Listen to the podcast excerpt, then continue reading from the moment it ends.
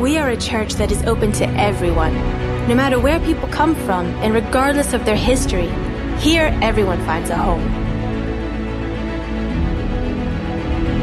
The needs of our society compel us to compassionate action.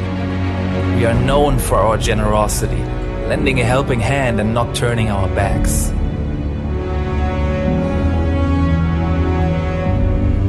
We are a compassionate church that gives our very best for God.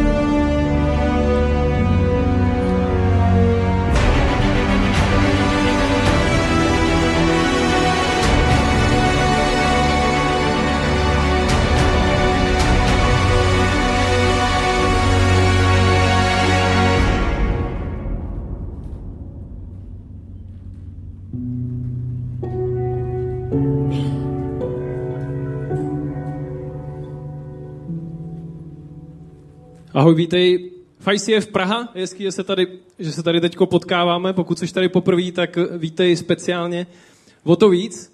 Pokud jsi dneska poprvé tady na tom místě, tak to budeš mít trochu unikátní, protože dnešní téma je církev je rodina. A budeš mít takový vhled jakoby dovnitř, jak to vlastně asi teda vypadá, nebo co se v té církvi děje. A my někdy můžeme mít od církvi takovou představu, že to je nějaká instituce, nějaká historická, nějaký takový zvláštní název. Ale o tom se dneska nebudeme bavit, dneska se budeme bavit o těch lidech v té církvi a o těch vztazích, možná i tak trochu vlastně. Dobrá otázka, která mě taky napadla, možná tě taky napadla, když se řekne téma církev je rodina, je jestli vlastně, jako proč vůbec mluvit o tom, že církev je rodina. A já věřím tomu, že to je tak z toho důvodu, že je to místo plný lidí zajedno. Je to místo, kde spolu něco společně děláme a je to místo, kde řešíme to dobrý a zažíváme spolu to dobrý i to špatný a získáme spoustu zkušeností a zážitků a vlastně, když někdo takový místo má, tak tam začíná mít nějaké svoje kořeny a začíná se z toho stávat třeba právě něco jako jeho rodina. A církev je ještě o to zajímavější, že to není jenom o lidech, ale je to i o Bohu. To znamená, není to místo, kde by se potkalo jenom několik lidí, protože by mělo zrovna chuť nebo by nemělo co dělat, ale je to místo, který, věřím, používá Bůh nebo je pro něj hrozně, hrozně důležitý z nějakého důvodu. A ten důvod, věřím, že je to, že to je místo, kde se udržuje a přechovává ta dobrá zpráva, dobrá myšlenka, že vlastně Bůh o nás má zájem, že Bůh pro nás má nějaký východisko, že Bůh pro nás má naději a vlastně není žádný jiný místo, který by bylo zaměřený vyloženě na tohleto. A někdy to může být matoucí, protože tohle z toho zní vlastně jako hrozně hezky, tak jako idylicky, ale důležitý je se na to podívat tak, že jedinej dokonalej v církvi je Bůh. Pak už nikdo další. To znamená, je to místo, který je plný nedokonalých lidí, z různých podmínek a s různou školou a s různýma názorama a s různou výchovou, který se vlastně snaží spolu bejt a od toho se taky odvíjí to, že to často dokonalý místo není. Sice ho dělá dokonalý Bůh, ale dělá ho s nedokonalýma lidma, teda s náma a my vlastně se setkáváme s tím, že často se setkáme s nějakým problémem nebo situací, s nějakou křivdou nebo s nějakým ublížením, s něčím, co třeba musíme přejít nebo překousnout. A to tak trochu napovídám. Další nějaký další směr, jak se to dneska asi bude ubírat. To, co je náš cíl, když vlastně přicházíme sem do církve, je si myslím to, aby vlastně jsme to vůbec dokázali. Aby jsme to s ostatníma dokázali, protože věříme v to, že nějaká ta dobrá zpráva existuje, nějaká ta dobrá myšlenka existuje, že Bůh existuje a my vlastně je před náma položená taková výzva, aby jsme to společně dokázali projít právě jako lidi. Já jsem přemýšlel nad tím vlastně, co nás napadá, když jdeme ať už poprvé, anebo po 317. do církve, co vlastně jakoby od toho očekáváme. A já si tady dovolím, protože tohle je 5. kázání v té sérii Unstoppable, která mluví o církvi. A už toho bylo hodně řečeno a já si tím pádem dovolím to využít, aby tohle 5. téma bylo víc takový osobní. Nemám úplně nějaký obecný moudro k tomu, nebo nějaký nějaký special popis a definici, ale vlastně mám pocit, že mi ani nic jiného nezbývá, než to vzít osobně. Protože když se bavím o rodině, bavím se o lidech, o vztazích, tak vlastně to si to žádá. A když jsem přemýšlel nad tím, co vlastně čekáme od církve, když do ní přicházíme, tak jsem přemýšlel sám nad sebou. Vlastně, co jsem čekal, když jsem šel poprvé do církve. A já, když jsem byl malý kluk, tak jsem chodil do kostela, který vedl můj táta, protože můj táta je pastor. A tím pádem, když jsem šel úplně poprvé do církve, tak mi bylo pár měsíců a úplně si to nepamatuju. Ani nevím, co jsem očekával. Asi jsem toho moc neočekával. Ale potom jako správný teenager, jako správný puberťák jsem se vzepřel všemu, čemu jsem mohl. A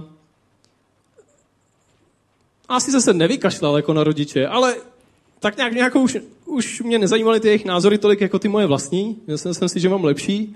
A už mě nezajímala ani ta církev a už vůbec mě nezajímal ten Bůh. A vlastně moje přání bylo to všechno zahodit a řešit si ty věci po svým, protože mi hrozně chybilo, abych si to mohl řešit po svým.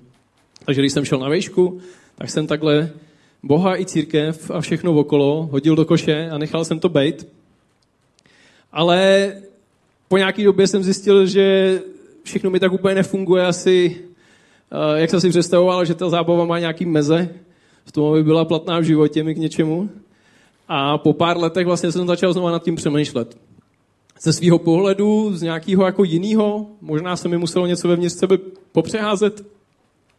A přišel jsem do situace, kdy po několika letech jsem šel opravdu poprvé do církve z toho dospělého už svého rozhodnutí. A tam už si dokážu vlastně asi tak trochu vybavit, líp než když mi bylo pár měsíců, co jsem od toho očekával. A myslím si, a můžete se teď nad tím vlastně každý zamyslet, když jste šli poprvé do kostela, do církve, co jste od toho očekávali? Já jsem asi čekal, že tam budou milí lidi. Jakože mě spíš budou mít rádi, než že ne. To bylo první moje naděje a vlastně i tak trochu mi to dalo odvahu, abych tam šel. Čekal jsem přijetí, čekal jsem nějaký rozhovor, že bych se mohl s někým povídat. Akorát jsem nevěděl přesně o čem. Jenom jsem věděl, že potřebuji s někým mluvit.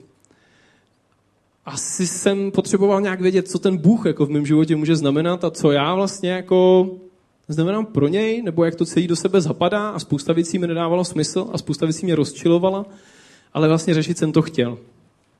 A přišel jsem poprvé do církve, nebylo to tady v ICF. Na začátku jsem tam viděl pár lidí, který jsem pozdravil, pak jsem si sedl, hezky, slušně, vychovaně. Dočkal jsem se až konce a říkal jsem si, jestli se teda s někým budu bavit, jestli za mnou třeba ten, jako co mluví, nepůjde, že ho nějak jako neosvítím, tak to se úplně nestalo. A tak jsem si říkal, takhle domů se mi jako úplně nechce, moje všechny očekávání nebyly naplněné. Tak tam byla možnost si tam dát kafe někde, něco sladkého, takže to jsem si říkal, tak ještě prodloužím jako tu šanci toho, kdy se do mě někdo trefí, že mě někdo zavadí. Takže jsem si tam šel dát kafe a povedlo se. A zastavil se u mě klučina, který se jmenuje Lee Archer. A to byl kanadský misionář. A ten se mě zeptal, jako co tam dělám a asi se mě ptal, jak se má. Já si přesně podrobnosti nevybavuju. Jediný, co si vybavuju, je, že to se mnou nemělo úplně jednoduchý vzhledem k mojí výborný angličtině v té době. Ale jak jsme to zvládli a on mě pozval k sobě domů. A takže já jsem potom v tom týdnu měl příležitost strávit jeden večer u něj doma s jeho rodinou, s jeho manželkou.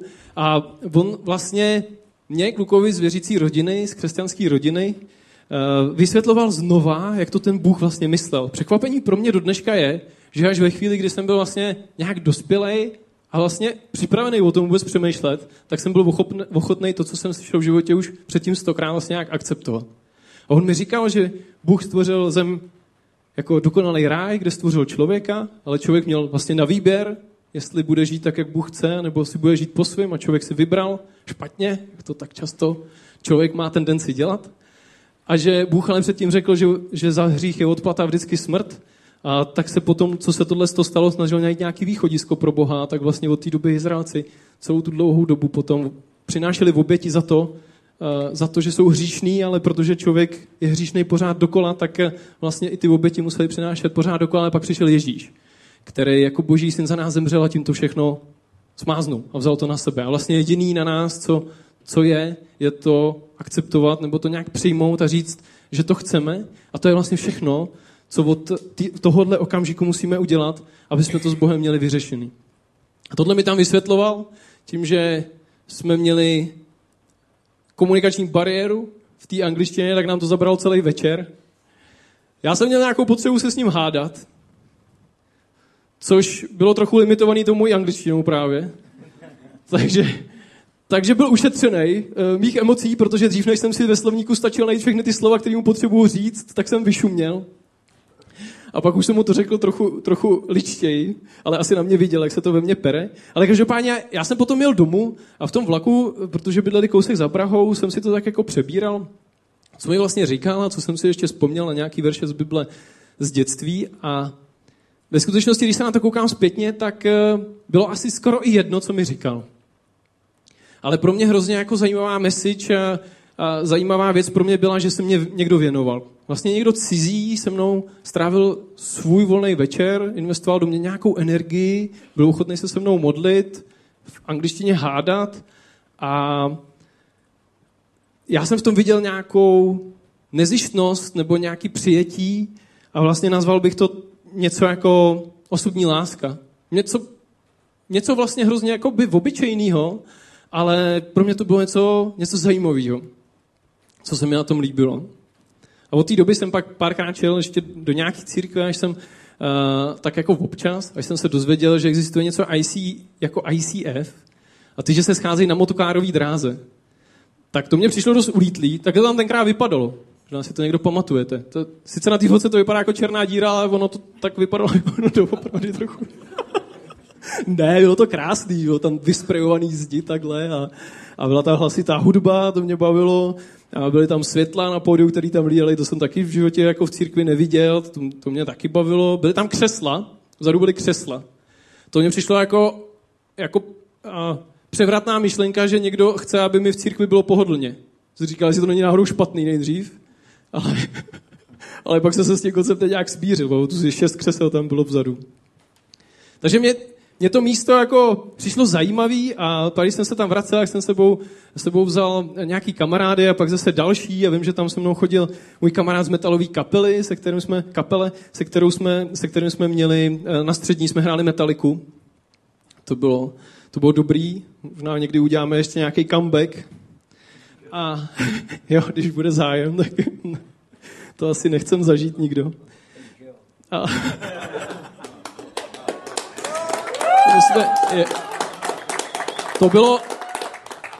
Tohle musí být znamení asi, já jsem vůbec neplánoval vůbec takovou příležitost. A já jsem slyšel, že nějaká kapela z roku 93 v rádiu, oni naspívali tu písničku, jak se jmenuje ta Země vzdálená. Takže oni mají taky comeback po 25 letech, tak asi mi to nějak utkvělo v hlavě a teď to přišlo v nečekanou chvíli. My jsme měli zaměření, jako každá kapela nějaký zaměření, my jsme nebyli tak zaměření ani na kvalitu, ale jako na hlasitost. A hlavně na těch zkouškách jsme překonávali, si myslím, sami sebe. Honza Čep, co tady dneska hraje na bubny, to možná ocení. Já jsem měl paličky Ringo 2, ještě z toho tvrdšího hikorového dřeva. To jsou fakt jako paličky, že jsou poctivý. Já jsem byl schopný 5 jich za tu zkoušku zlomit. To mi připadalo, že se už blížím těm slavným bubeníkům, protože to byla nějaká moje metrika. Kluci samozřejmě, aby se prosadili s těma kytarama, měli takhle velký komba lampový. A vždycky říkali, že se neslyší, jo? Takže my jsme měli místnost, která byla menší než tohleto pódium, tam naplno, já jsem tam lámal ty paličky, kluci tam měli vyžavený ty komba, bylo to opravdu dobrý, byli jsme malej kousek od toho, jsme se stali velmi slavnýma. Ale Bůh to tak nechtěl asi, já měl jsem být potom tady, jo, tak se to nestalo. Takže ten comeback asi necháme být, když o tom takhle přemýšlím nahlas. A já když vlastně... Opakovaně jsem přišel takhle do ICF a pro mě na tom místě, když jsem o tom potom doma přemýšlel, bylo zajímavé to, že se mě tam nikdo vlastně z pódia nesnažil přesvědčit o tom, že jsem špatný. Nikdo se nesnažil vlastně mi ukázat, co špatného v životě dělám nebo děláme a já jsem to ani slyšel vlastně nechtěl, já jsem to totiž dávno věděl, ale to, co jsem potřeboval slyšet a to, co jsem tam slyšel, to, co mi přišlo zajímavé, bylo, že oni říkali, že Bůh jako to se mnou myslí dobře. Že Bůh je něco jako láska, že mám nějakou naději, třeba i nějaký plán pro svůj život. A vlastně, když jsem to tam slyšel poprvé, jak jsem si říkal, jo, tak třeba jsem trefil jako dobrý kázání, pak jako znova a pořád vlastně se nikdo nesnažil ukřižovat mě místo Ježíše, což se někdy jako někdy může stát. A já jsem si říkal, tyjo, kdyby to bylo takhle, kdyby to takhle bylo s tím Bohem, tak to by bylo jako, to by bylo úplně jinak. To by bylo fakt by na tom bylo něco zajímavého, jestli to tak vůbec může být, jestli na tom jako není něco špatného, že se necítím hrozně jako provinile, abych si to teda jako vyspytoval, to svoje svědomí. Takže pro mě tohle, si myslím, byl nějaká změna, jako zásadní uvědomění. Pamatuju si, když jsme tam takhle chodili, jak jsme si říkali s tím kamarádem, že se třeba jako s někým zapovídáme, až to skončí. Tak jsme si říkali, tak až to skončí, jak zkusíme někomu něco jako říct. A jsme se styděli, jak jsme nikomu nic neřekli. Říkali, až tam půjdeme příště, když jsme povídali, až tam půjdeme příště, jak si s někým budeme povídat, jo, ať se tam jako trochu seznámíme. Tak jsme se tak jako oťukávali, často jsme si tam povídali spolu, což bylo taky zajímavý, ale nebylo to úplně asi, nějak jsme jako měli chuť se tam s někým seznámit. Pak si pamatuju 2 kluky, kteří tam s námi pak hrávali fotbálek, tak to bylo fajn, jsme povídali o fotbálku, jeden z nich s náma pak šel do hospody, vyprávěl nám svůj životní příběh, vlastně jak to on měl s Bohem a co zažil a jaký jako měl trampoty a my jsme mu do toho tak jako šťourali, jak to teda bylo, jak to teda je možný a tak. To bylo fajn. Pak si pamatuju Dášku Sklenářovou, která dneska vede službu pro děti celou. Tenkrát vedla kapelu worship. Přišla za mnou, že se jim kapela zhroutila a jestli bych nechtěl pomoct hrát na bicí. Tak asi věděla, že hraju na bicí, ale asi nevěděla přesně to naše zaměření. Takže do toho šla. Tohle po nějakých 4,5 letech, když jsem hrál v ICF na bicí, byla jediná fotka, kterou jsem našel, tak budu muset ještě pohledat. Hraju na kachon teda zrovna, ale aspoň na něco hraju. No a tak já jsem jí teda řekl, jako že jo, a pak si pamatuju, jak jsem trpěl na zkouškách, protože vlastně jsem se musel naučit těch 8 písniček vlastně třeba během týdne nebo 2, aby jsme hráli na pódiu, protože jsme začínali vlastně z nuly. To bylo dost náročný.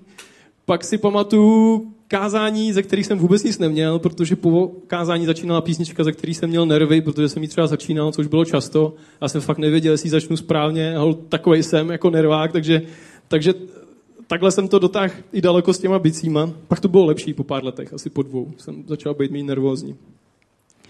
Pamatuju si Daniela Skokana, že mi jednou napsal, jestli bych s ním nešel na kafe, tak já jsem mu napsal, že jo. Očividně jsem se k těm věcem, jak vidíte, stavil tak jako, že yes man, takže jsem mu říkal taky, že jo.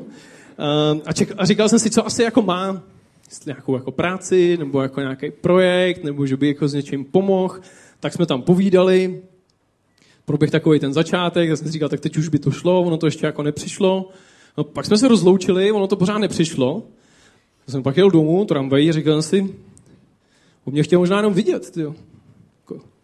To byla taky zajímavá myšlenka pro mě. Jsem říkal, a nebo mi to řekne příště. Jako. Co to chtěl?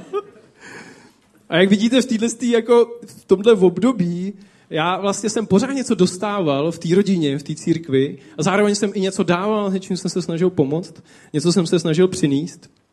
A znova vlastně to byly takový jako drobnosti, které mi ukazovaly nějaký to přijetí nebo nějakou tu lásku a nebylo to žádný jako boží mrak, že by se na mě snesl a že já bych si uvědomil, jak mě jako Bůh miluje, ale byly to vlastně takový obyčejný lidský věci, že mi někdo někde něco řekl nebo se mi někdo věnoval v průběhu toho času, ve kterých jsem to vlastně viděl, tu lásku. A vlastně to není nic obyčejného, lidského, fyzického. Vlastně věřím tomu, že to je právě ten způsob, jakým mi Bůh dával najevo, že mě má rád. V té rodině, v té církvi. Tady z toho vlastně mi vyplývá takový 2 věci, které jsou specifické pro Boha i pro církev. Toho, co jsem vlastně říkal z těch zážitků, protože na jedné straně Bůh vlastně stvořil člověka proto, aby s ním mohl mít vztah. Šlo mu o tu svobodnou lásku, o to, aby s ním mohl trávit čas, aby s ním mohl bejt a mohl s ním ten vztah budovat.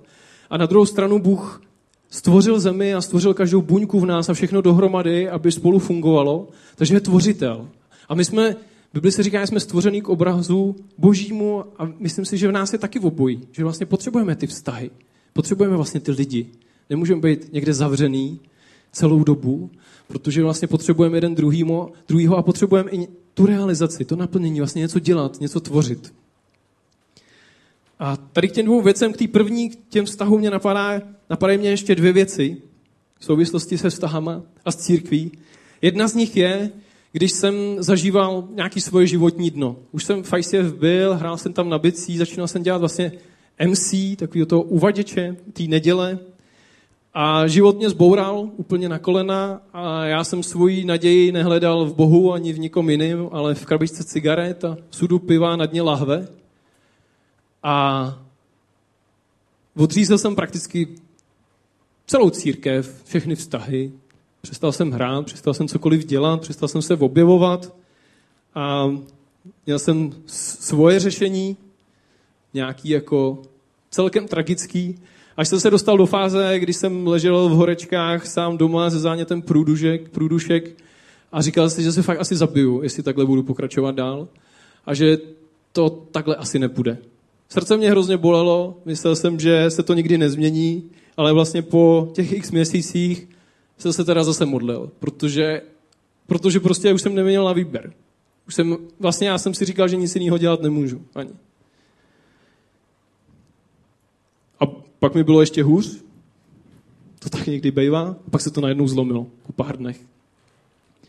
No a já jsem potom vlastně nějak uživil ten svůj vztah s Bohem a měl jsem chuť zase přijít zpátky do církve, jak jsem přišel a říkal jsem si, já jsem tam jako tenkrát všechno odříz, pověsil jsem hraní na hřebík, všechno. Jaký to asi bude? Jak se ke mně budou chovat? Protože vlastně, kdyby mi něco řekli, nemohl bych se divit. A víte, co mi řekli, když jsem se tam objevil po x měsících? Řekli mi, ahoj, rád tě vidíme, jak se máš. To je super, že jsi tady. To pro mě zase byla pro někoho možná věta. Pro mě, já si to pamatuju do dneška. Protože to zase byla jedna z těch malých věcí, které možná se zdají jako nedůležitý nebo hrozně jako obyčejný a lidský, ale já jsem v tom zase viděl tu boží lásku. A druhá taková situace, která souvisí se vztahama a s církví, je moment, kdy jsem jednu holčinu z ICF, jsem jí nabídl, že ji odvezu domů s tím, že to mám cestou. Nějakého globálního pohledu jsem to měl cestou. Takže, protože jsem jí to nabít jednou, tak dává smysl, abych jí pak odvezl další neděli večer, že jo? Takže pak jsem potřeboval zajet do toho obchodu, který u nich byl tam, takže to jsme spolu strávili nějaký čas v obchodu, takže se povedlo vyloktovat nějaký chvíle, až to došlo tak daleko, že jsme byli spolu na večeři a já jsem jí říkal, že jí mám rád a jestli by náhodou jako se mnou nechtěla chodit. A ona říkala, že jo. Tak to bylo dobrý, A pak jsme se vzali. A je to Martinka, moje žena, za kterou jsem obrovský vděčný Bohu. A máme spolu syna Adama. A jsme na fotce. A vlastně si říkám, já kdybych do té církve nepřišel poprvé, no, když se tam potom nevrátil, já bych vlastně nikdy neměl asi ten prndě, aby asi nikdy nebyl na světě. A je to něco hezkýho, v čem rozhodně ty vztahy té církvy vidím. A druhá věc, která se týká toho zapojení nebo nějakého tvoření, tak k tomu mě napadá... Zase mám spoustu obrázků toho, co se tady stalo za těch 8 let. Si vyhrnu rukáv, jo? Protože komunikuje se i vizuálně, abych nerad komunikoval špatně. Musím komunikovat s vyhrnutým rukávem. A k tomu si pamatuju svoje první MC, který vlastně byl docela dobrý. Pamatuju si svoje druhý MC, o měsíc později, který byl fakt hrozný. Já jsem říkal, už to nikdy dělat nebudu. Stačilo mi to s těma bicíma, já jsem si to vytrpěl.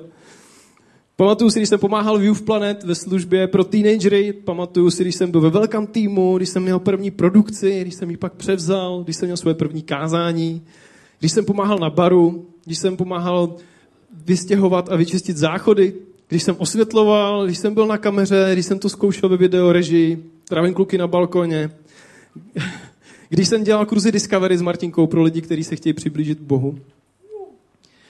A vidím v tom pořád ty dvě věci, které se vlastně prolínají.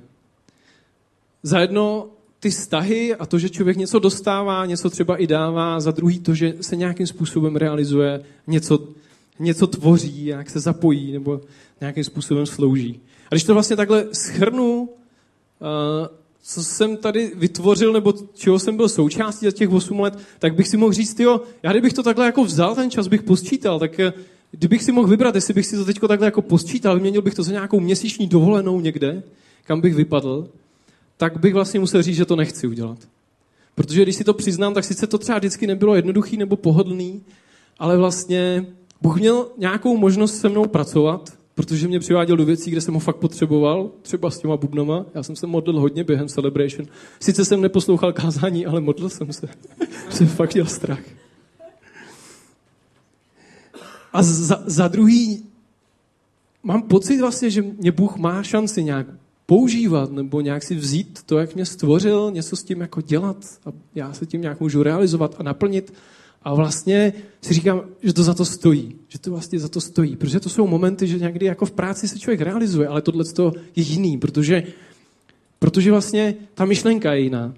Já věřím tomu, když věřím tomu, a často se k tomu musím vracet, že si říkám, bože, proč ta církev vlastně jako, k čemu je to dobrý, proč tam mám něco jako tvořit. Ale když mi Bůh na to vlastně odpoví, nebo já mám pocit, že mi Bůh na to odpoví, teď je to jediný místo vlastně na zemi, který je udělaný proto, aby tam každý mohl přijít. Aby vlastně já tam mohl každýho přitáhnout, protože mi na každém člověku záleží. Aby každý mohl zažít tu lásku nebo nějaký přijetí, aby každý mohl slyšet o té dobré zprávě. Ty lidi prostě to netuší často vůbec. Kam mají nám přijít? Tak si říkám, jo, tak to pak dává smysl. Tak to za to stojí. A vlastně, když si uvědomím svoji fyzickou rodinu, moje rodiče, sourozence, který mám hrozně rád, a vzpomenu si snažím se vybavit si nějaké hezké chvíle nebo nějaké emoce, tak si často taky vzpomenu, že na nějaké situaci jsme něco společně dělali. Jo, buď na Vánoce jsme něco společně připravovali, nebo jsem s tátou opravoval kolo, nebo jsme s bráchou spolu něco dělali. Máma mě učila vařit v 15 letech svíčkovou třeba. To si pamatuju do dneška, tyhle ty věci. A vlastně vidím v tom to, že člověk vlastně se seznamuje, začíná budovat nějaký vztahy a pak něco tvoří, začíná něco tvořit a v tom má vlastně příležitost zase se nějak projevit, něco spolu zažít, ukázat nějaký přijetí nebo nějakou lásku a vlastně jedno bez druhého dává smysl, protože jak to vidíme, se to kombinuje v Bohu, tak může to dávat smysl, se to kombinuje i takhle. A já to mám třeba pár příkladů u lidí, který jsem vlastně nikdy v životě neznal, já jsem se s nima seznámil tady. Jeden je třeba Vova Jacenko, což je kytarista, který často hraje tady na pódiu. On je z Ukrajiny, v Praze studuje a my tím, že on občas hraje právě na stage a já tím, že mám často produkci, tak tady spolu vlastně strávíme třeba celý den od 7:30 až do 8 do večera. Takže jsme se seznámili, víme o sobě, začali jsme spolu chodit na small group a máme možnost se za sebe modlit a je to fajn, protože bych ho vlastně nikdy v životě asi nepotkal. Neměl bych tu možnost. Další mě napadá třeba Sebastian. Některý z vás ho možná znáte. Sebastiana pozvala s jeho ženou do ICF Maja, která se pak vdala a s manželem jsou v jiný církvi. A Lukáš Kníže, který dneska zase pomáhá v ICF Brno, ho pozval do techniky. A zase jsme se tady měli možnost potkávat a teď si vzpomínám na muzikál, kde on měl na starosti zapojení vlastně projekce a režie, jak jste tam byli, tak víte, že to byla jako velká věc, takže si tam zamakal a uvědomuji si ty briefingy, které jsme tam měli, jak jsme to tam řešili a že vlastně jsem viděl, že je tam mezi svýma, že tam zažíváme tu srandu, nějaký to řešení a že už vlastně jde cítit, že znáte to, už cítíte s tím člověkem, že se vlastně nějak znáte, že to je jako jiný, ale to se mi vlastně kombinuje s tím okamžikem, kdy si pamatuju, že jsem mu poprvé podával ruku a že mi ho představovali. Že vlastně je hezký, jak to vlastně od nuly začíná a nějak se to buduje. Michal Brunsko. S tím podle mě budeme mít zážitky do konce života, protože některý ani nechce, aby se už trumfnuli. On je můj parťák z produkce a tu převzal před 0,5 roku a ta produkce jako slibuje spoustu zážitků, ať už člověk chce nebo ne. A byli jsme spolu na worship tour teďko se Švýcarama, zažili jsme spolu Vánoce a spoustu dalších. Kolikrát si pamatuju, že jsme tady na lodi někdy třeba v pátek nebo v sobotu byli do půlnoci nebo do rána, protože se z nějaký akce všechno přiveze zpátky a člověk tady pak jako si užívá tu noc s tou technikou nebo tak. A pamatuju si na Night of Hope, kterou jsme dělali se Švýcarama Sementálu, kde 70 lidí ze Švýcarska přijelo sem do Prahy a dělali jsme tour vlastně 3 koncertů a kázání ve 3 městech v České republice a na Slovensku. A Švýcaři mají jako unikátní přístup k práci, který je hezký jako vidět, ale zažít ho je něco z jiného soudku. Je to lepší jako to pozorovat. A já si pamatuju, že jsme vyjížděli ve 3 ráno. Oni měli takovýho jako, oni byli takový ještě jako nadšení. Jako oni říkali, jako, ve 3 ráno do té Bratislavy, jo, ten kamion pojede s předstihem. Jo, takže jsme vyjeli, já jsem řídil jednu dodávku, Michal druhou, v tom teď pršelo, takže to bylo to občerstvující, ta cesta. Přijeli jsme tam v 7 ráno, teď jsme tam zacpali jsme celou Bratislavu, protože si kamion stoupil prostě do prostřed cesty, aby mohl vyložit. Ty řidiči těch kamionů jsou někdy takový, jako že se s tím moc nemažou, takže jsme byli i myslím v novinách tenkrát díky tomu. Ne kvůli večernímu vystoupení, ale kvůli radní zácpě v Bratislavě. Takže jsme to tam vyložili, jsme to tam stavili, jak jsme s Michalem tak jako obíhali, co jsme mohli někde pomoct, ponést, nebo přinést nějaký jídlo, nebo dořešit nějaký trable, který tam byly. No a večer, když to skončilo v 10 hodin, tak jsme to zase jako balili, naložili jsme to do toho kamionu, o půlnoci nebo někdy po půlnoci jsme vyjeli do Prahy zase s těma 2 dodávkama. Takže jsme ještě nějak lidi někde porozházeli, přijeli jsme v 5 hodin domů, každý k sobě. No a teďko vlastně slyším úplně ten hlas z toho meetingu, když se domluval ten výlet. No a potom pojedeme do Plzně. To znamenalo v 6 hodin ráno. A když počítám, tak jsme spali hodinu. A jsme pak zase vyrazili do Plzně a to nadšení už tam trochu chybělo, se přiznám. A pak zase v Plzni jsme přijeli s tím kamionem a co jsme to tam vyložili. A to nebyl konec, pak jsme to ještě dělali vlastně 2krát v Praze a ten týden pokračoval. Ale to rozhodně jsou zážitky, který člověka s někým zblíží. Já vím, že Michalovi, že mám parťáka, že se spolu dokážeme hecnout, že se za sebe dokážeme modlit.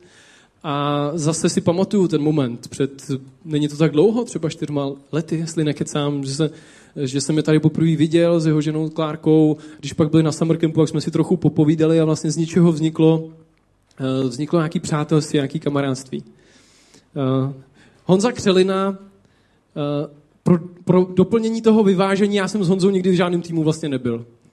Jsme spolu nic nedělali, ale tady jsme se potkali v ICF, zašli jsme na film, pak na kafe, jak jsme pokecali. Zašlo tam vznikat nějaký vztah, nějaký přátelství a v Honzově mám obrovskou oporu, vážím si ho a za 3 týdny mu jdu za svědka na svatbu, což je krásný.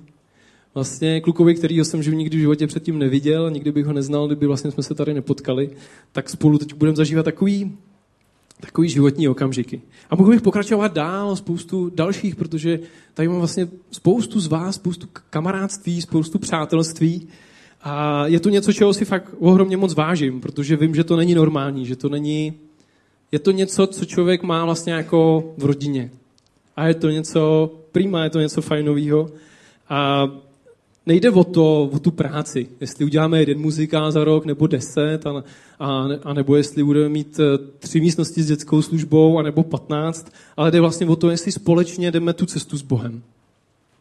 Spolu. To je si myslím důležitý slovo na tom. Zní to tak krásně, můžeme si říct, jak už jsme nakousli na začátku, je ta církev teda dokonalá? Není. Já tu mám jedno místo z Bible, kterým to rozetnu, tuhletu úvahu. Je to vlastně z dopisu, který píše apoštol Pavel Filomenovi. A je to kratoučká kapitola, nebo kratoučkej list, je to na 1 stránku Bibli. Jsem to vždycky tak jako většinou přeletěl, ani jsem netušil, že to tam je. Ani nevím, jak si takovýho Filomena představit přesně, jak jako vypadal. Ale bylo to zajímavé čtení, když jsem tenhle týden to četl. Píše se tam, posílám ti ho zpět jako své vlastní srdce. Posílám mu Onezima, kdybyste někdo pochyboval, kdo to byl. Onezima. Chtěl jsem si ho nechat u sebe, aby mi v mém vězení pro evangelium sloužil místo tebe, ale nechtěl jsem nic udělat bez tvého vědomí, aby tvůj dobrý skutek nebyl vynucený, ale dobrovolný. Snad proto ti byl načas dálen, abys ho přijal navždy. Nejiž jako otroka, ale jako někoho, kdo je více než otrok a sice milovaný bratr. Je mi obzvlášť drahý a čím spíše tobě, ať už v lidském smyslu nebo v Pánu. Máš-li mě za společníka, přijmi ho jako mne. Pokud ti způsobil nějakou škodu, něco ti dluží, přišti to mne, toto píšu já, Pavel, svou vlastní rukou, já to zaplatím. Snad ti nemusím připomínat, že mi dlužíš i sám sebe. Já když jsem tohle četl, jsem si říkal, to má takový zvláštní jako odér, takový zvláštní jako nádech, ten dopis. To není úplně tak jako idylický, to je takový jako... Když jsem nad tím pak přemýšlel, tak je tam taková jako obava, že mu šlápne na patu, tak si to tak jako jistí, to v té části, kde mu píše, aby nebyl tvůj skutek vynucený, jo, tak jsem to radši neudělal, pak to teda dělám. Pak takový domlouvání, abys ho přijal, je drahý, mě čím spíše tobě. Pak takový rozkaz až vydírání, máš-li mě za společníka, přijmi ho. To je jako, jestli mě máš rád, tak to uděláš. Vyjednávání, pokud ti způsobil škodu, přišti to mně. Asi mu nějakou škodu způsobil, jinak by to tam nezmiňoval, takže tam asi něco bylo. Asi kluci to neměli spolu úplně dořešený. A pak ještě důrazně, já ti to zaplatím.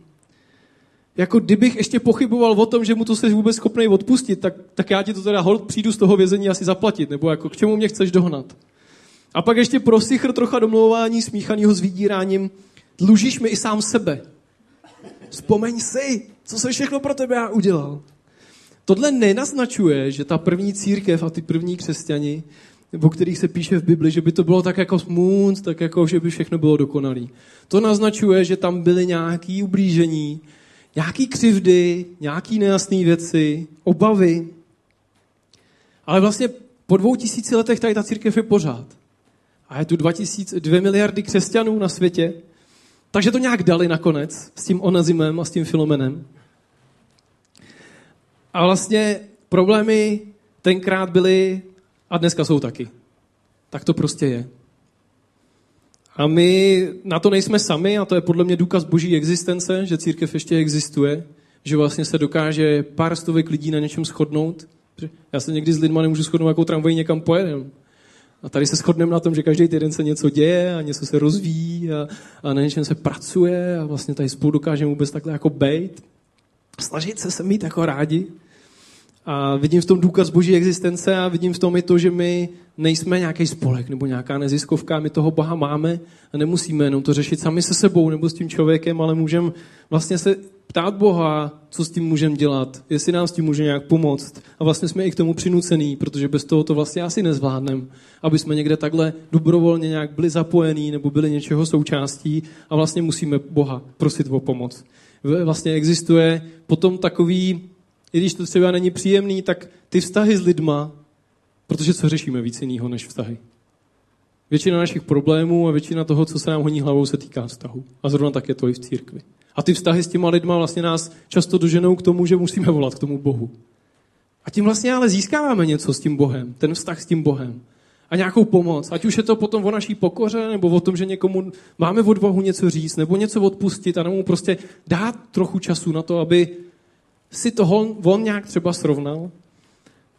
Tak zrovna tak to, že to řešíme s tím Bohem, nám potom pomáhá v těch vztazích s tím člověkem. Některý lidi mají na ruce náramek od What Jesus Do, co by udělal Ježíš. Ano, to nám právě jako pomáhá v těch situacích, když si řekneme, tak já ti tenhle blbej kec ještě jednou teda prominu, holt. Možná ti to dojde příští rok, nebo v roce 2021. Tak to zkusme, protože Ježíš by to asi dal. A i mně se stalo spousta špatných věcí v církvi. Spousta ublížení a spousta křivdy nebo nějakého osamění, nedocenění třeba. Ale vlastně, když k sobě budu upřímný, tak já jsem způsobil nepěkné věci nebo nějaké ublížení. Když to bylo vědomě, nebo jsem si to uvědomil, tak jsem třeba měl možnost se omluvit, když jsem na to nazbíral odvahu. Nebo to nějak vyjasnit, nebo si nějak ověřit, že teda jsme OK, že mě ten druhý ještě neodepsal. Ale asi jsou i věci, určitě jsou i věci, kterých třeba ani nevím, že jsem někde něco řekl, nebo byl necitlivý, nebo nechápavý.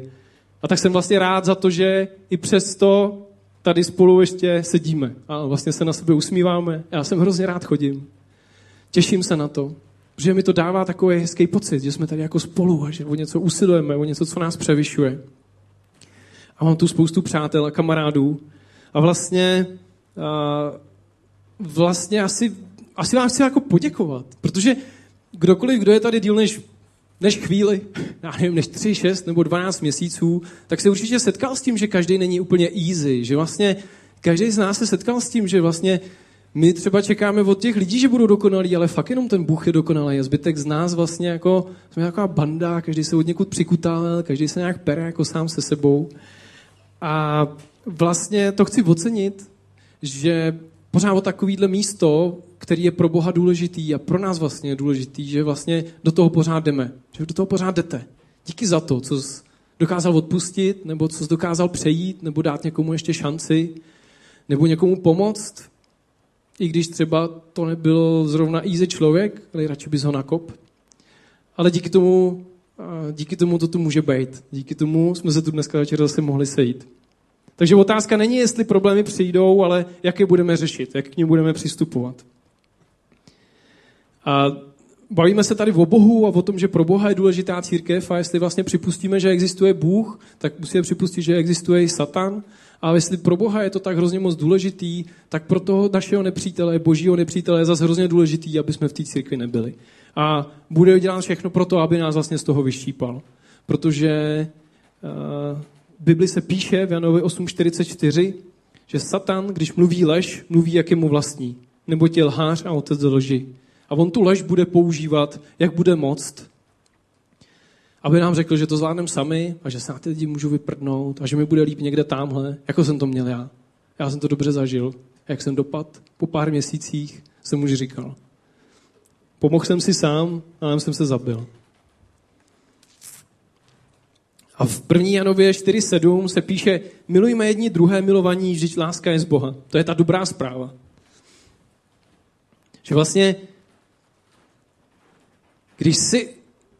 Já tady říkám nějaký kousky vlastně z toho mýho příběhu, ale každý z nás, kdo tady sedí, tak má svůj příběh. A když se podíváte na ten příběh, jak šel tím časem, tak věřím tomu, že najdete ty kousky toho, kdy jste vyviděli tu boží lásku, kterou vám Bůh nějak ukázal, nějakým vaším způsobem. Nebo někdo se na vás usmál, nebo vás objel, nebo se zeptal, jak se máš, nebo byl ochotný naslouchat, nebo byl ochotný prostě jenom s váma sedět v nějaký hrozně pitomý situaci, abyste v ní nebyli sami. A všechny tyhle ty věci, které zažíváme, tak jsou od Boha. Vždyť láska je z Boha. Když zažíváš lásku, tak zažíváš něco, co je z Boha.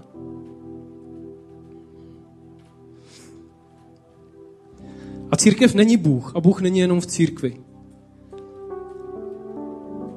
Není to tak, že bych musel přijít do církve, abych se potkal s tím Bohem, protože nikde jinde není. Ne, Bůh je s náma všude. Je i doma, i v práci, a všude je se mnou. Takže Bůh není církev a Bůh není jenom v církvi, ale věřím tomu, že církev je nejlepší možnost, jak se Bohu přiblížit a jak s ním jít a prožít ten náš život. A to mě přivádí k úvaze, jaký by to bylo v mém životě, a můžeš si tu otázku položit i ty, jaký by to bylo v tvém životě, kdyby ta církev nebyla. Kdyby tak moc Bůh nebojoval o to, aby to místo na zemi existovalo. Já bych okolo sebe neměl spoustu přátel, neměl bych za posledních 8 let spoustu inspirace, někoho, kdo byl ochotný mi pomoct, nebo mě prostě jenom vzít za rameno, nebo prostě jenom se mnou sedět v něčem těžkým. Neměl bych takový vztah se svojí manželkou. A to kecám, protože bych neměl vůbec tuhle manželku, za kterou můžu každý den děkovat vlastně Bohu. Neměl bych spoustu modliteb a podpory. A jaký by to bylo v tvém životě? Poslední myšlenka je, jaká je naše výzva teda.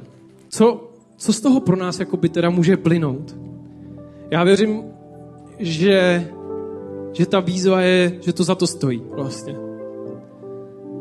Za jedno projít ten život s Bohem a za druhý být součástí takového zázraku, jakým církev je. Protože něco takového se neděje nikde jinde.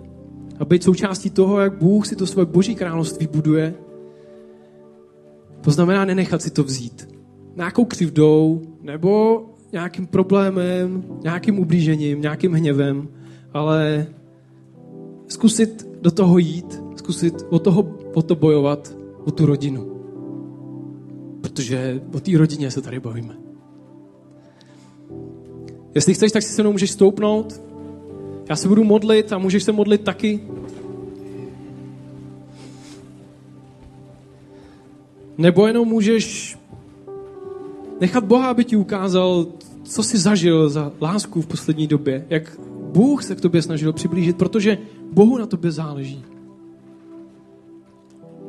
Bohu na tobě záleží. Bože, já ti děkuju za to, že tu dneska večer můžeme být. Děkuju ti za to, že se snažíš nás v našem životě přitáhnout k sobě, jak jenom to jde. Že se snažíš nám ukázat, že tobě na nás záleží. A že s náma chceš být a že s náma chceš mít osobní vztah. A děkuju ti za to, že díky tomu, co udělal Ježíš, tak ty si všechno byl ochotný smazat, zapomenout a odpustit a soustředit se jenom na nás. A tak tě prosím, abys nás tím provázel, abys nám dával sílu dělat ještě jeden další krok, abys nám dával sílu dělat ještě krok v odpuštění nebo v dání někomu prostoru, kdo ho potřebuje, nebo prostě jenom projevení lásky, když je to těžký.